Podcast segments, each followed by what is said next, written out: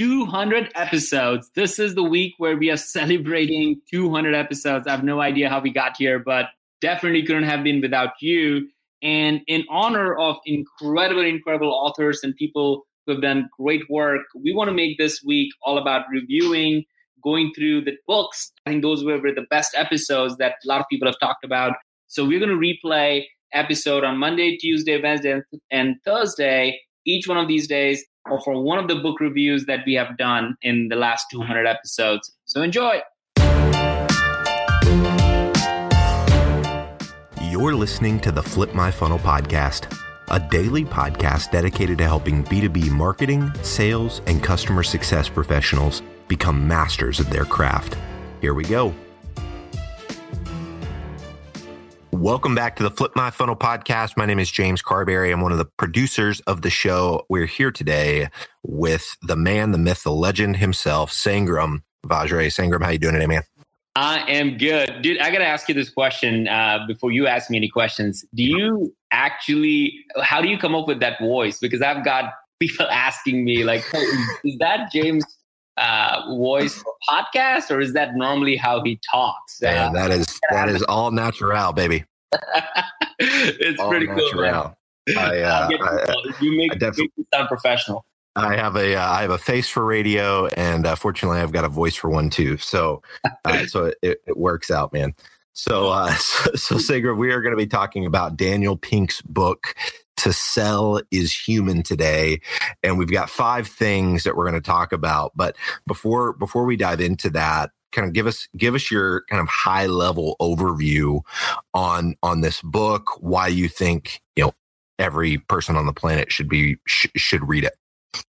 Dude, I think that to, to be human is like the new cool thing to say, and it's hard to do. Um, so we say, yeah, we're all humans, we're selling to humans, so we should act like humans as if it's such a foreign topic, and, and even though we're, we're, we're all humans. So I feel like in this book, uh, he really tried to crystallize like well what does that truly means and and gives really amazing examples and stories. And if you've ever read any of Daniel Pink's book, uh, I'm a huge fan. It has a lot of data, a lot of history, a lot of details in it. So it gives you not only this idea and philosophy, but he backs it up with some data and works with professors uh, like Adam Grant and others. So, so I feel it, it is a really good book. If you think that selling is a salesperson's job and not a job of a marketer, not a job of a leader, not a job of a uh, anybody, he proves the point that 99% of, if not 100% of us,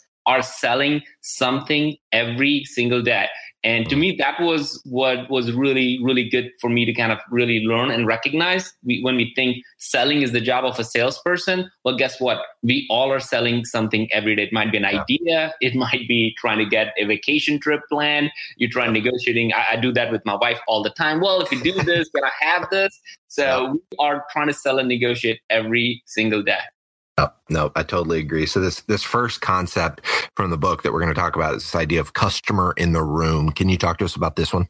Yeah, man, I, I listened to to this uh, this part. Uh, I think on other um, podcasts or events, so uh, but it never made a home. Like, yeah, customers should always be front and center. We all have talked about or thought about customer obsessed culture, customer centric culture, customer, customer, customer, and it's it's all sounds really really good. And until how do you, how do you manifest that in a real conversation, in a real boardroom, in a real meeting? And a lot of times the customer is actually not sitting in the room. So he comes up with this. Uh, he, he shares this story, and it's true that Jeff Bezos, obviously most people know he's the CEO of yeah. Amazon.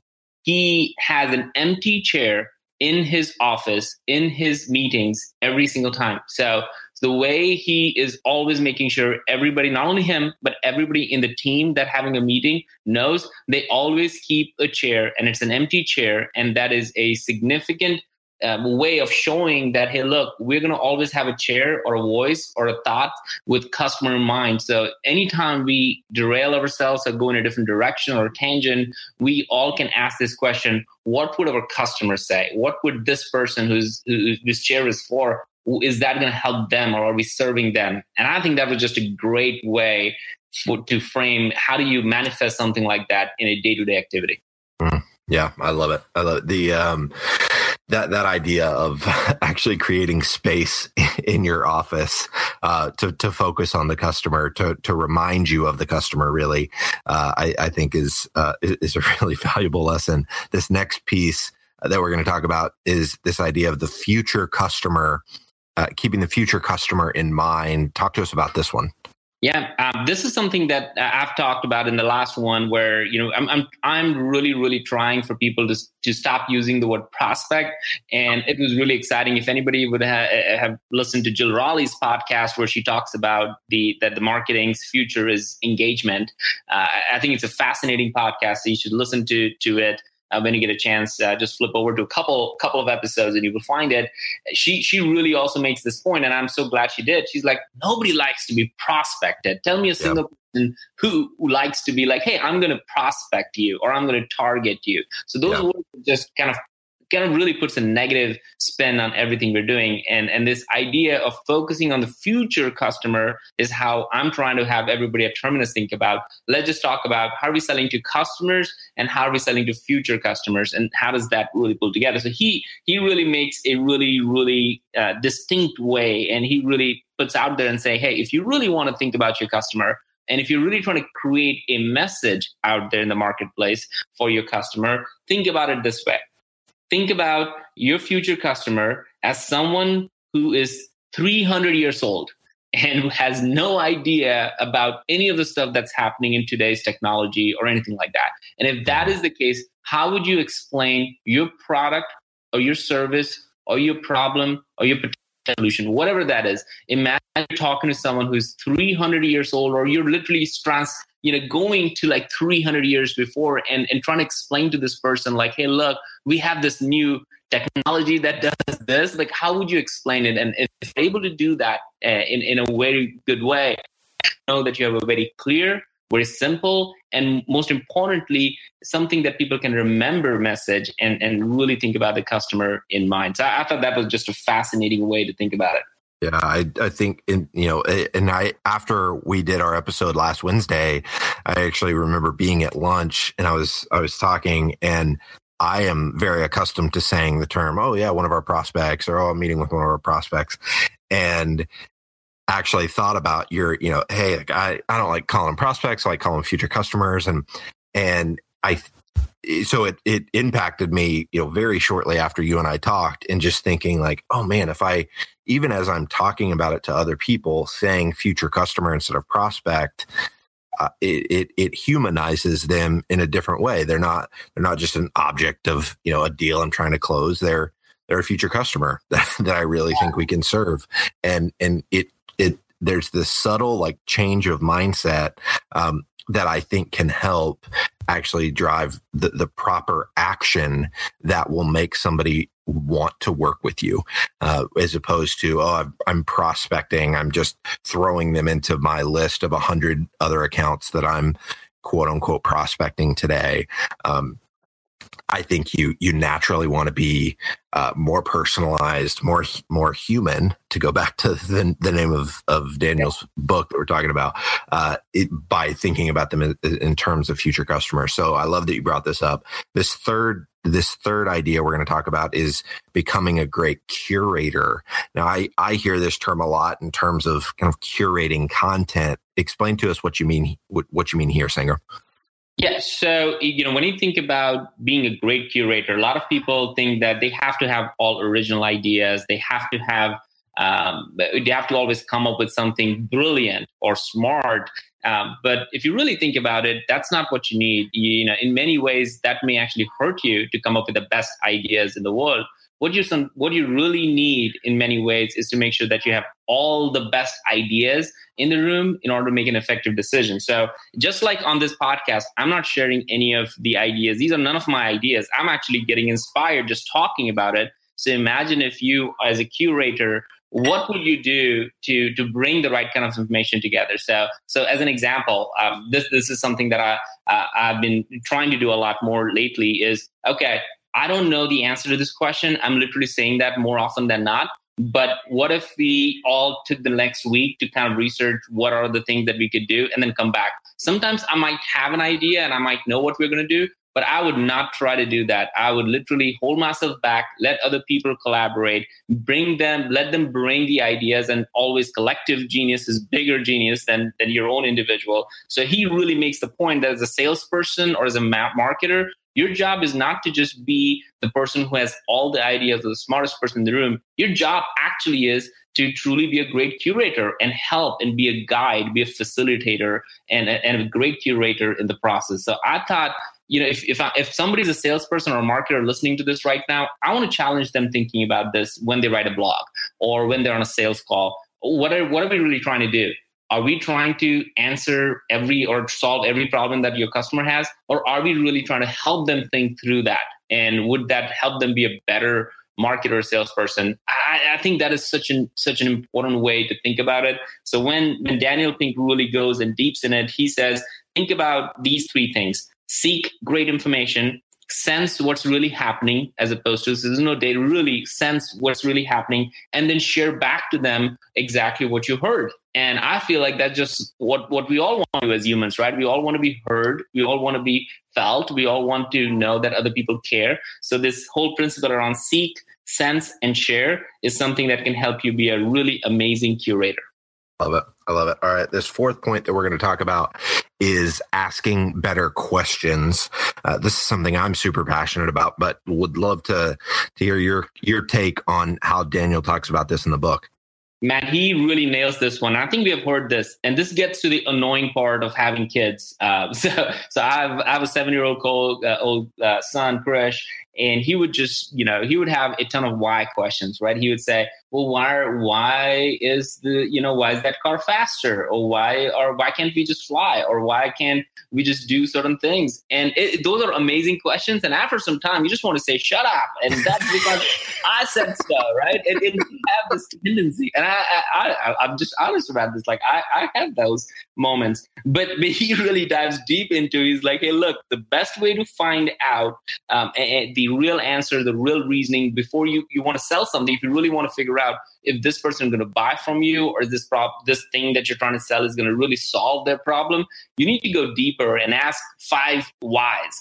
And if you ask them five times why, he pretty much guarantees that you will know exactly if this person is going to ever buy from you or have business from it. But he he really he cautions us that there is an art to this. Don't just say why? Why? Why? Why? Why? I mean that would annoy the heck out of the other person. But if you can be you know intelligent about your asking of why you can actually figure out what is the real emotion behind that problem that you're trying to solve yeah, it makes it makes perfect sense, and I think so. There's so many lost opportunities because you just didn't go that one level deeper um, to to really figure out the the why behind whatever it is that has either brought them if, if they're an inbound lead for you, uh, really getting deep to figure out okay what what made you come to us, uh, but more importantly, I think from an from an outbound perspective, uh, the the more you can understand kind of the the root issue that you know that your product or your your service can solve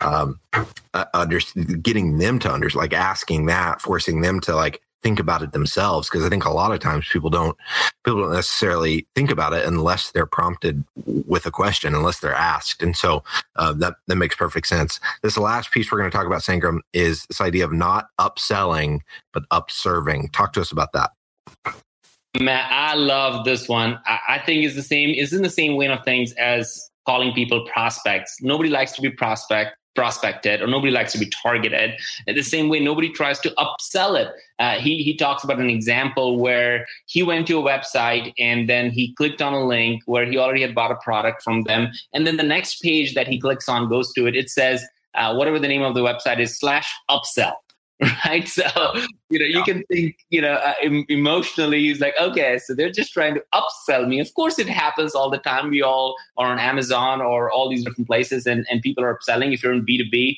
we all know that, you know, we, we the way to grow business is not to just focus on your existing customers with their own existing business. You're constantly sell, trying to to help them be better by selling them professional services or by giving them add-on products or add-on services, whatever that might be. But he he really makes a point like if you really want to sell as human, if you really want to do that, you want to think about what you do is upserving that the new service that you're offering them, the new thing that you're uh, coming up with, whatever it might be, is going to serve them better.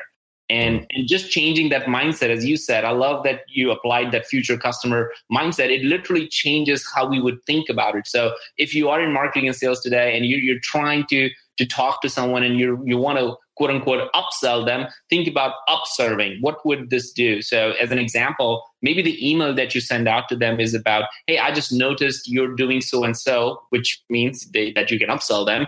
Here is something that you can do that can help you do this even better or here's something that you can have that will help you save two hours in your day. Whatever that thing is going to do or give you more insights into your services product or your future customers whatever that is if you just literally apply is like if i'm upserving them we're actually offering more service to my existing customer you actually will get rid of the guilt of selling. And you would start thinking about yourself as like man i'm actually making them better smarter hero whatever that is so, so I think he this small changes thinking about prospect to future customers or upselling to up uh, upserving or just being a better curator and asking questions. I think all of these things really make you empathize with the other person because they are doing so much. They're working all day long. You need, we need to empathize with them. So I think this book is incredibly beautiful for anybody who's thinking about selling, marketing, and thinking about that not just from a day to day tactical activities, but the fact that each and every one of us is selling something every single day. Nope. I uh, I remember I remember reading this book a while ago, and and this is this is making me want to go back and read it again. Sangram, is there there anything else related to this topic that that you think listeners should know before I let you go today?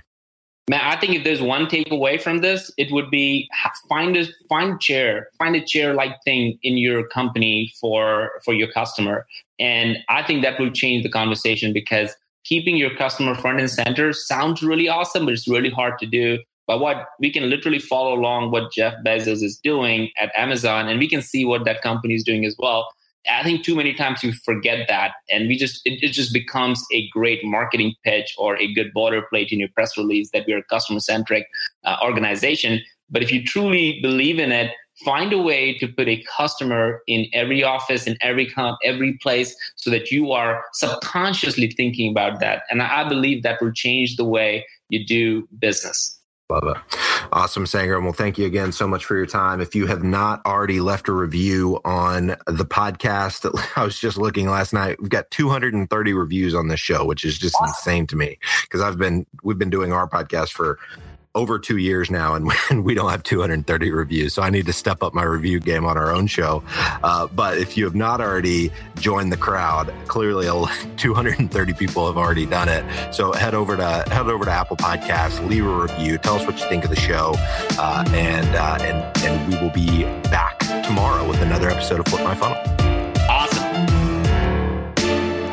Flip My Funnel is on a mission to build the largest and most engaged community of B2B professionals in the world. Join the movement at flipmyfunnel.com. You've been listening to the Flip My Funnel podcast. To make sure that you never miss an episode, subscribe to the show in your favorite podcast player. If you have an iPhone, we'd love for you to open the Apple Podcasts app and leave a review. Thank you so much for listening. Until next time.